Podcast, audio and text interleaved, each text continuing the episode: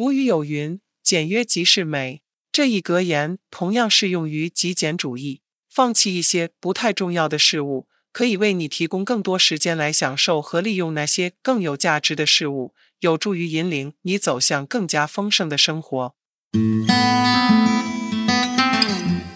欢迎收听 Patuno 第五十集，极简主义的财富。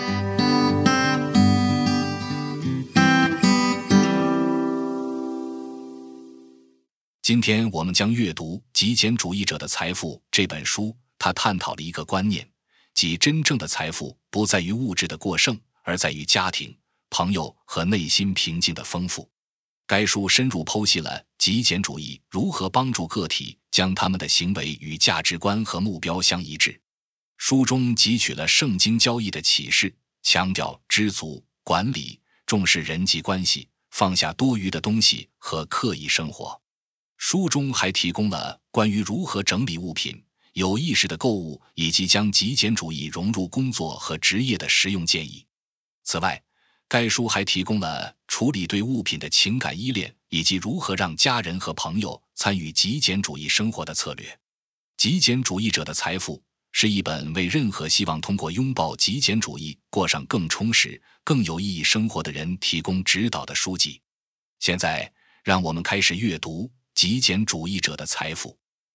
简介：《极简主义的财富》是一本探讨真正财富不在于物质过剩，而在于家庭、朋友和内心平静的书籍。该书深入剖析了如何通过极简主义帮助个人将行为与价值观和目标保持一致，减少对环境的影响，并促进可持续发展。该书灵感来自强调满足、管理、优先处理关系、放下多余和有意义生活的圣经教导。此外，该书还提供了简化、有意义购物以及将极简主义融入工作和职业的实用建议。此外，该书还提供了处理对财产的情感依恋以及让家人和朋友参与极简主义生活的策略。最后，该书提供了进一步学习和灵感的资源，包括书单。该书是任何希望通过拥抱极简主义过上更充实和有意义生活的人的指南。第一章：什么是极简主义？它与其他生活选择有何不同？极简主义是一种强调过上简朴生活，并专注于生活中真正重要事物的生活方式。它是通过减少物品、承诺和干扰，创造更多空间用于带来快乐和满足的事物，简化生活的过程。极简主义不仅仅是摆脱物品，而是创造一个有意识、有目的且充实的生活。极简主义与其他生活选择有几点不同，例如，节俭侧重于省钱，而极简主义则着眼于创造丰富的经历和关系的生活。同样，简约强调减少复杂性，而极简主义则是为了创造真正重要的事物腾出空间。极简主义不仅仅是拥有更少的物品，更是有意识地提倡我们最重视的事物，并弃与之不符的任何东西。极简主义是一种可以应用于生活的工具，包括食物、数字杂乱，甚至关系。它是关于找到生活中的本质，并有勇气摒弃其他。通过这样做，我们可以创造一个有意识、充实且摆脱对拥有的强烈渴望的生活。第二章：我如何开始整理我的家和物品，以及保持极简主义生活的一些建议。整理家和物品是迈向极简主义生活的重要一步。开始可能有些压倒，但通过一些建议，你可以使这个过程更易于管理。以下是一些建议，帮助你入门。第一步，从小处着手，例如衣柜或抽屉。这将帮助你建立动力，使整个过程不那么令人望而生畏。第二步，设定目标，确定你希望通过整理达到什么目的。是要在家中创造更多空间，减轻压力，还是简化生活？心中有清晰目标，将有助于保持动力。第三步，整理物品，划分为保留、捐赠或出售等类别。对自己诚实，明确你需要什么，可以放手的是什么。第四步，注意引入家中的物品。在购物之前，问问自己这件物品是否必要，是否与你的价值观和目标一致。第五步，建立一个系统，一旦整理好了，建立一个维持极简主义生活的系统。这可以包括定期整理的计划或一个专门用于打算捐赠或出售物品的空间。保持极简主义生活是一个持续的过程。以下是一些建议，帮助你保持正轨。第一步，设定界限，确定哪些物品对你的生活和幸福是必要的，并为允许进入你的空间设定明确的界限。第二步，拥抱空白空间，留出家中的一些区域，创造宁静和空间感。第三步，随时整理。每当一个空间开始感觉充满，让它在变得正常之前移除不必要的物品。第四步，购买经历而非物品，优先选择消费经历而不是物质商品。第五步，感恩之心，花时间提醒自己选择极简主义的原因，反思它为你的生活带来的好处。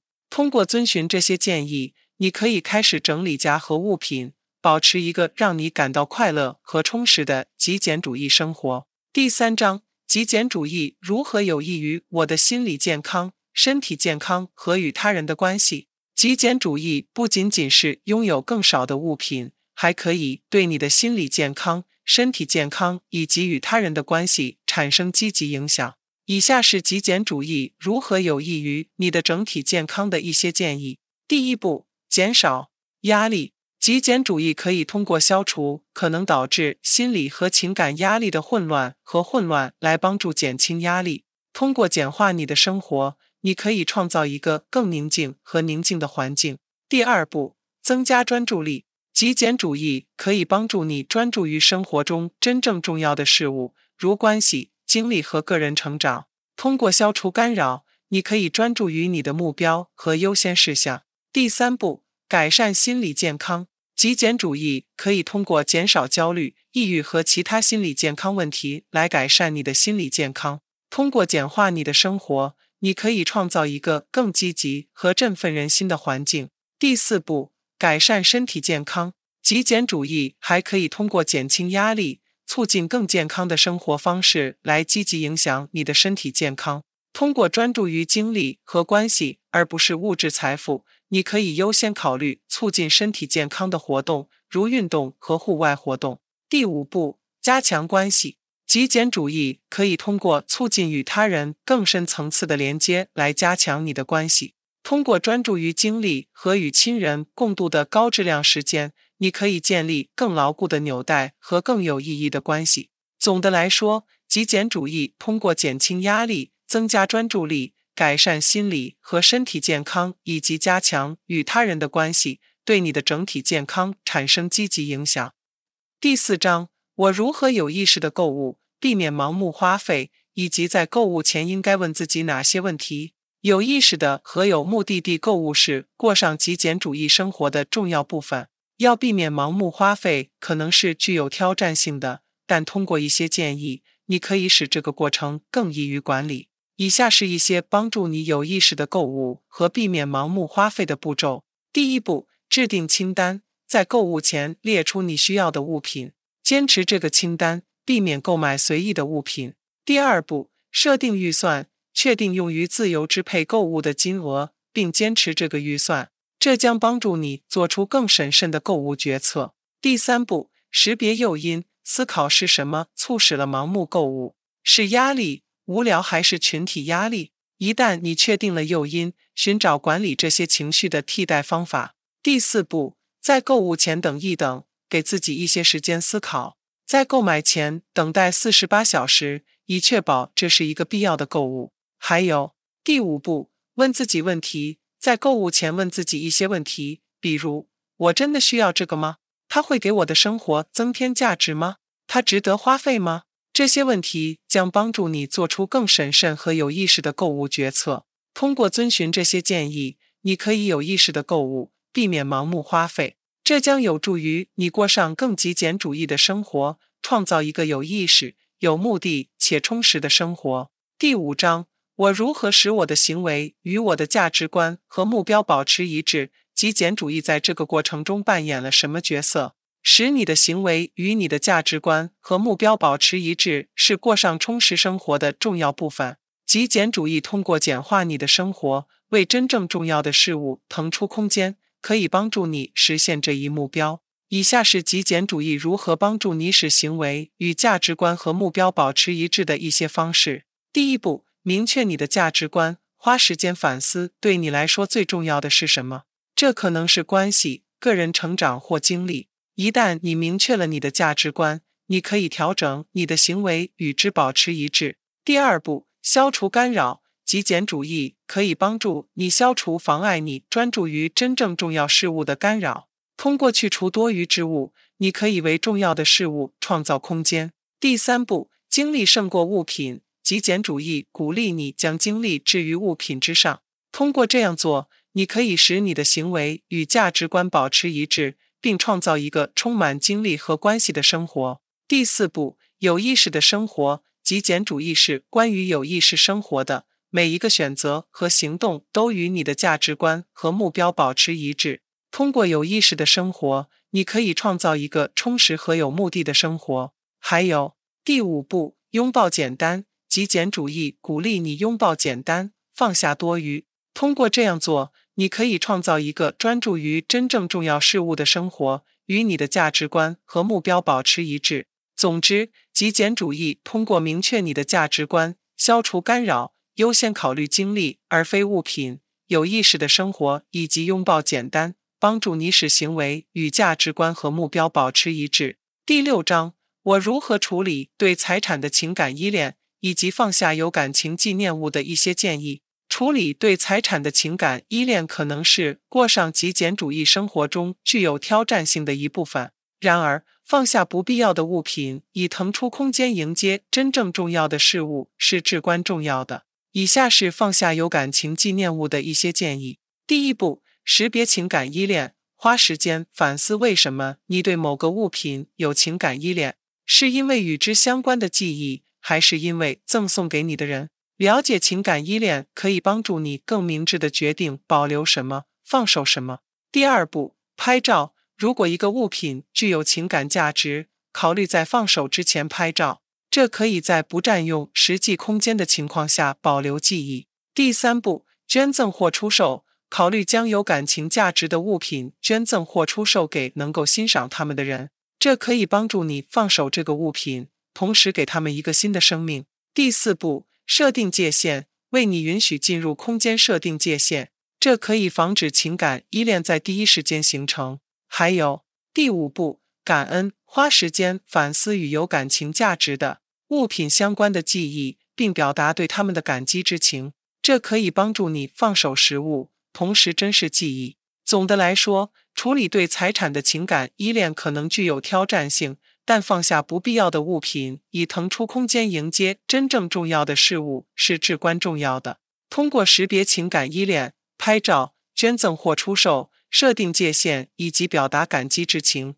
你可以放下有感情纪念物，过上更极简主义的生活。第七章，我如何将极简主义融入我的工作和职业，以及在提高简约性的同时保持工作效率的一些方法。将极简主义融入你的工作和职业可以帮助你创造一个更富生产力和充实的职业生活。以下是一些将极简主义融入工作和职业的方法。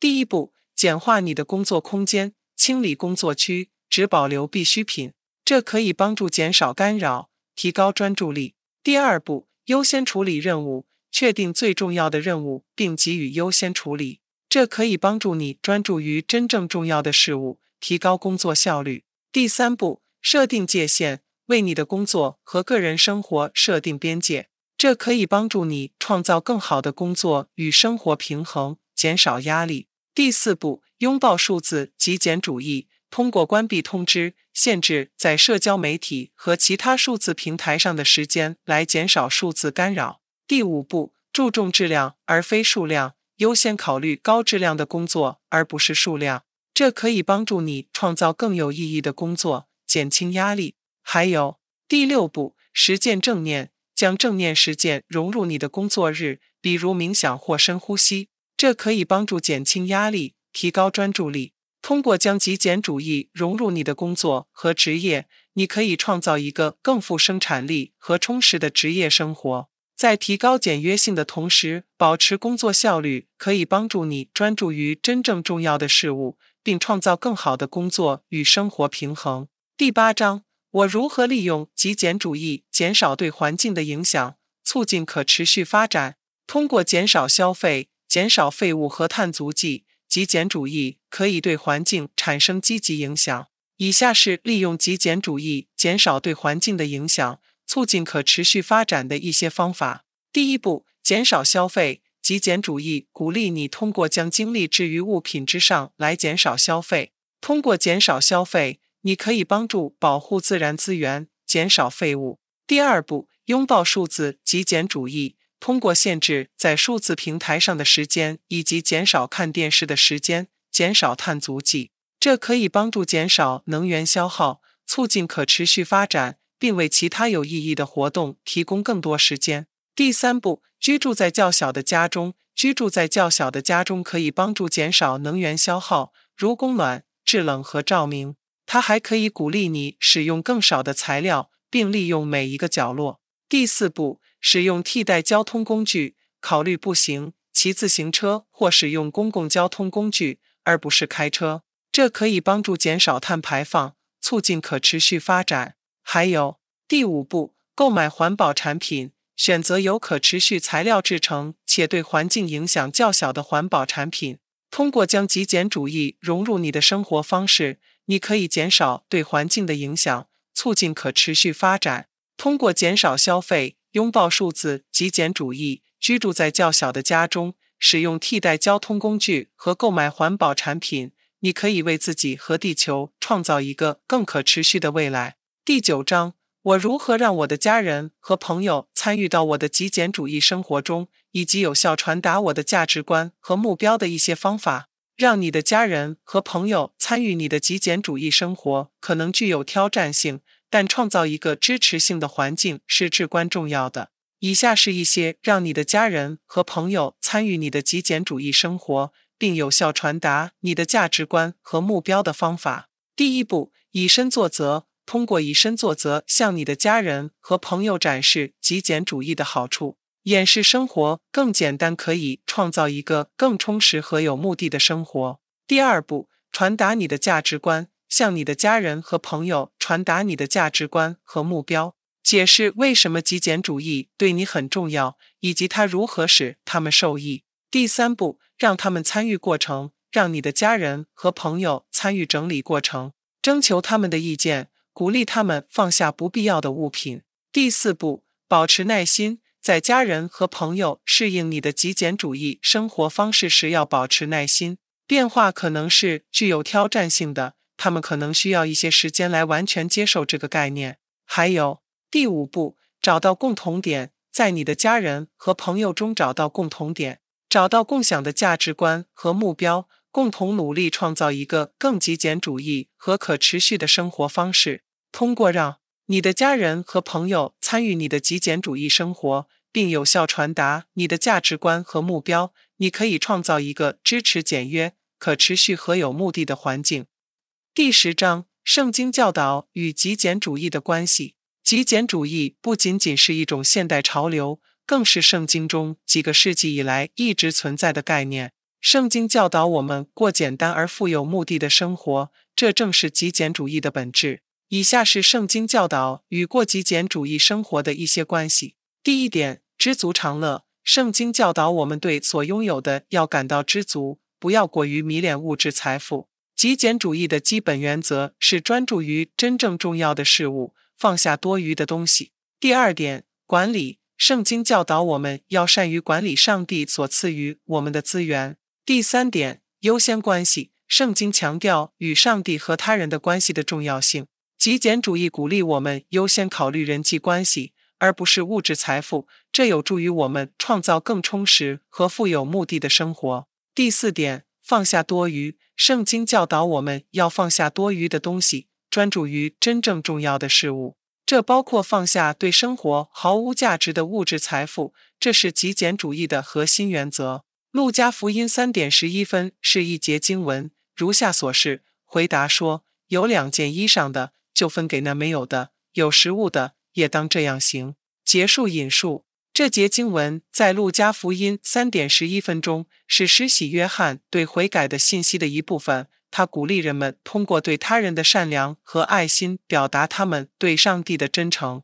这节经文强调了与有需要的人分享，无论是衣物还是食物的重要性。信息很明确，那些拥有比他们需要的更多的人应该愿意与那些拥有较少的人分享。这节经文经常被引用为圣经教导管理的一个例子，强调对资源的负责任使用和对他人的关心。它也与极简主义的概念相关，极简主义鼓励个体以较少的东西生活，并将人际关系置于物质财富之上。通过与有需要的人分享，我们可以创造一个更充实和富有目的的生活，使其与我们的价值观和目标一致。以及第五点，有意识的生活。圣经教导我们要有意识地、有目的地生活，这包括使我们的行动与我们的价值观和目标一致，这是极简主义的基本原则。古老的谚语少即是多适用于极简主义，放弃价值较低的东西，让你有更多的时间来享受和利用更有价值的东西，帮助你走向更丰盛的生活。在圣经经文约翰福音十点十分中，耶稣说，贼来无非要偷窃、杀害、毁坏，我来了，是要叫羊或做人的生命，并且得得更丰盛。结束引述。这种丰盛的生活包括把我们的时间、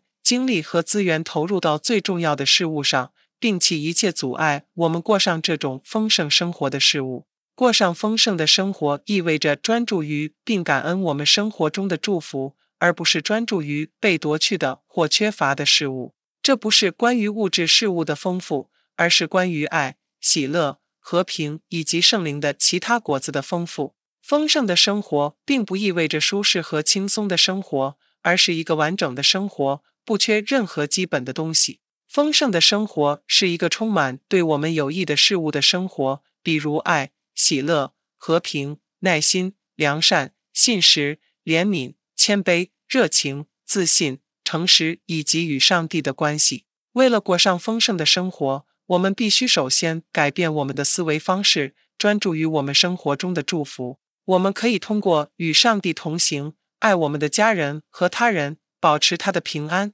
心存感恩，享受生活中的简单事物来实现这一点。生活在健康中也是丰盛生活的一个方面，包括健康饮食、锻炼、良好的睡眠和减轻生活中的压力。通过过上丰盛的生活，我们表明我们真正相信上帝的恩典和善良，并愿意信任他对我们生活的方方面面负责。在圣经中，路加福音十二 十三至二十一 中，耶稣讲了富人的比喻，内容如下。众人中有一个人对耶稣说，夫子，请吩咐我的兄弟和我分开家业。耶稣说，人啊，谁理我，做你们断事的官，给你们分家业呢？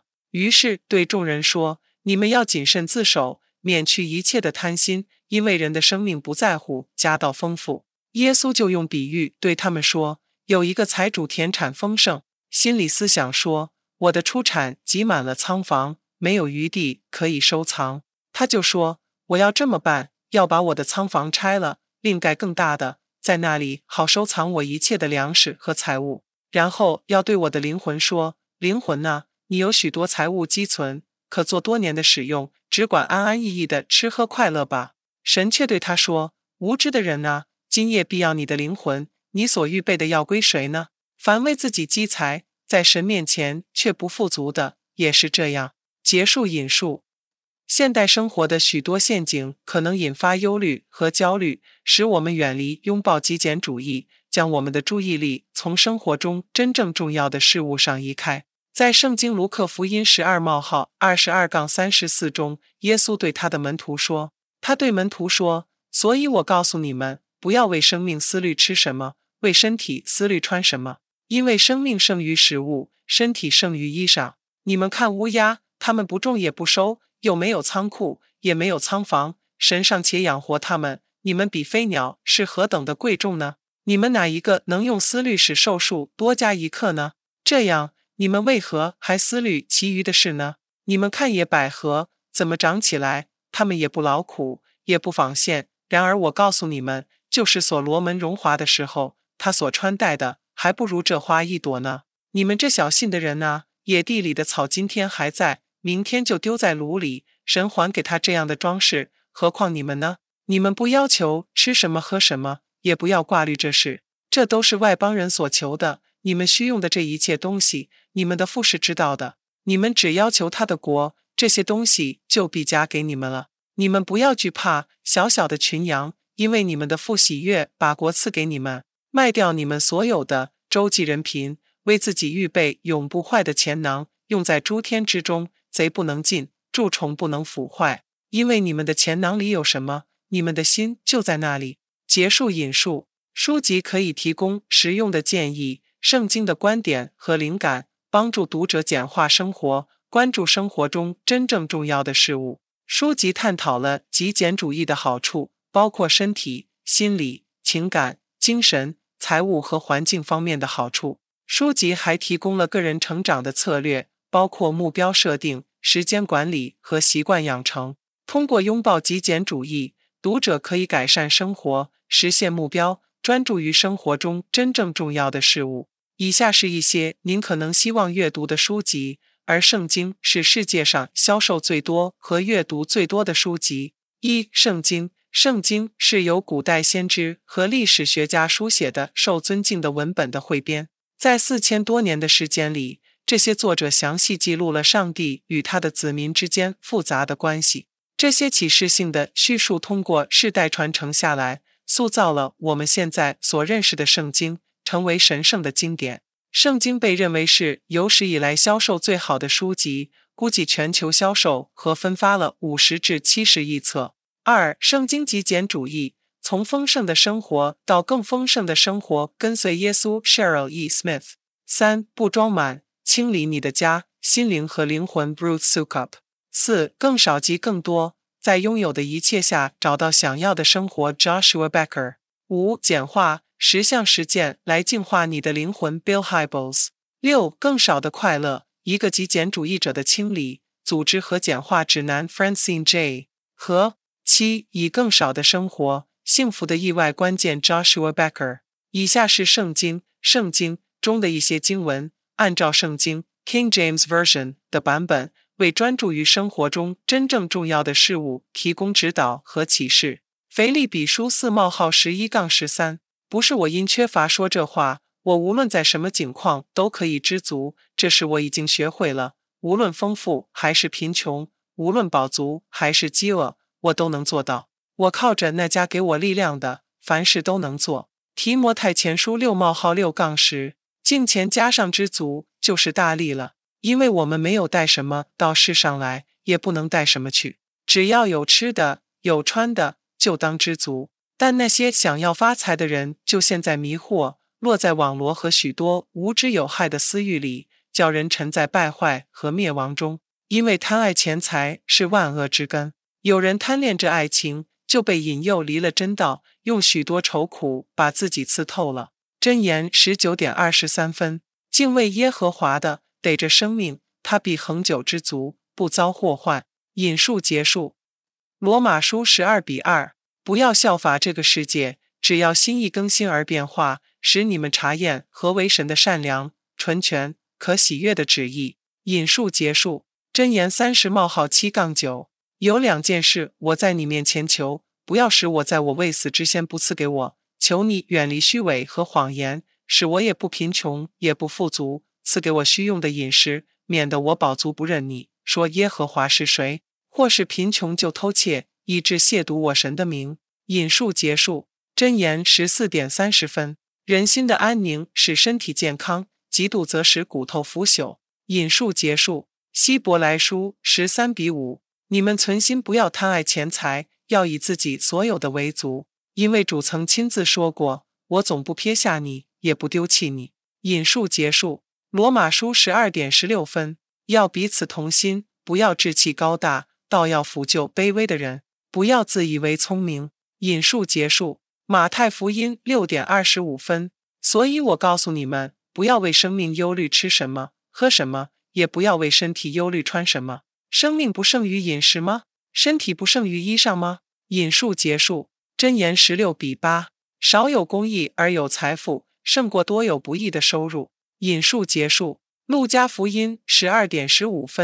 他对众人说：“你们要谨慎自守，免去一切的贪心，因为人的生命不在乎家道丰富。”引述结束。约伯记一冒号二十杠二十一。约伯便起来，撕裂外袍，剃了头，伏在地上下拜，说：“我赤身出于母胎，也必赤身归回。耶和华的名是应当称颂的。”引述结束。马太福音 六点二十四 分。一个人不能侍奉两个主，不是恶这个爱那个，就是重这个轻那个。你们不能又是奉神又是奉马门。引述结束。马太福音 十九 二十一 二十四。 耶稣对他说：“你若愿意做完全人，可去变卖你所有的，分给穷人，就必有财宝在天上，你还要来跟从我。”那少年人听见这话，就忧忧愁愁地走了，因为他的产业很多。耶稣对门徒说：“我实在告诉你们，财主进天国是难的。我又告诉你们，骆驼穿过针的眼，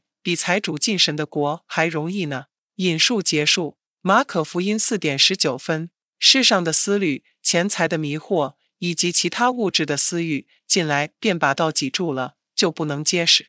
引述结束。箴言 十一点二十八 分。倚靠自己财物的必跌倒，一人却如轻叶得新。引述结束。传道书 五点十 分。爱银子不知足，爱丰富的也是虚浮，这也是虚空。引述结束。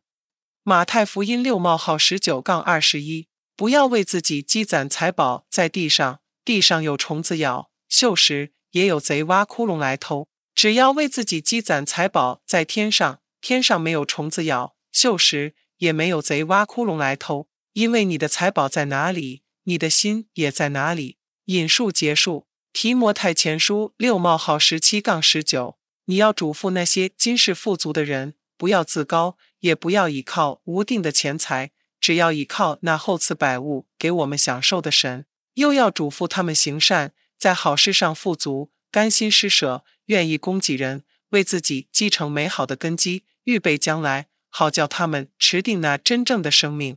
引述结束。约翰一书 二 冒号 十五 杠 十七。 不要爱世界和世界上的事物。人若爱世界，爱父的心就不在他里面了。因为凡世界上的事，就是肉体的情欲、眼目的情欲，并今生的骄傲，都不是从父来的，乃是从世界来的。这世界和其上的情欲都要过去，唯独遵行神旨意的人是永远长存的。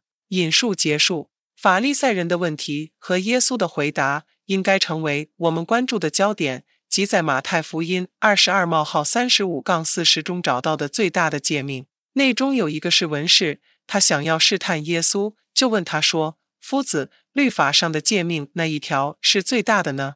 耶稣对他说：“你要尽心、尽性、尽意爱主你的神，这是诫命中的第一，且是最大的。其次也相仿，就是要爱人如己。”这两条诫命是律法和先知一切道理的总纲。引述结束。总结一下，通过强调知足、管理、重视人际关系、放下多余的东西和刻意生活，圣经教导与极简主义生活相关。通过将这些原则融入我们的生活，我们可以创造一个更充实、更有意义的生活，符合我们的价值观和目标。第十一章。我如何开始并继续学习和成长作为一个极简主义者，以及有哪些资源可供进一步学习和启发。极简主义是一场旅程，要保持极简主义的生活方式，需要不断学习和成长。以下是一些开始并继续作为极简主义者学习和成长的方式，以及一些进一步学习和启发的资源。第一点，从小处着手。从清理家中或生活的一个区域开始，这可以帮助你建立动力并产生成就感。第二点，阅读书籍和博客。有许多关于极简主义的书籍和博客可以提供启发和指导。第三点，加入社群。加入志同道合的人群可以提供支持和鼓励。有许多在线社群以及本地小组可以面对面交流。第四点，练习正念。将正念实践融入日常生活，比如冥想或深呼吸，这可以帮助减轻压力，增加专注力。以及第五点，反思你的进展。花时间反思你的进展并庆祝你的成就，这可以帮助你保持动力，继续成长为一个极简主义者。总的来说，作为一个极简主义者，开始并继续学习和成长需要持续的努力和奉献。通过从小处着手，阅读书籍和博客，加入社群，练习正念和反思你的进展，你可以保持极简主义的生活方式，并继续成长和学习。晚安。就这些了，感谢您的收听，请访问 Patuno 或 谢谢。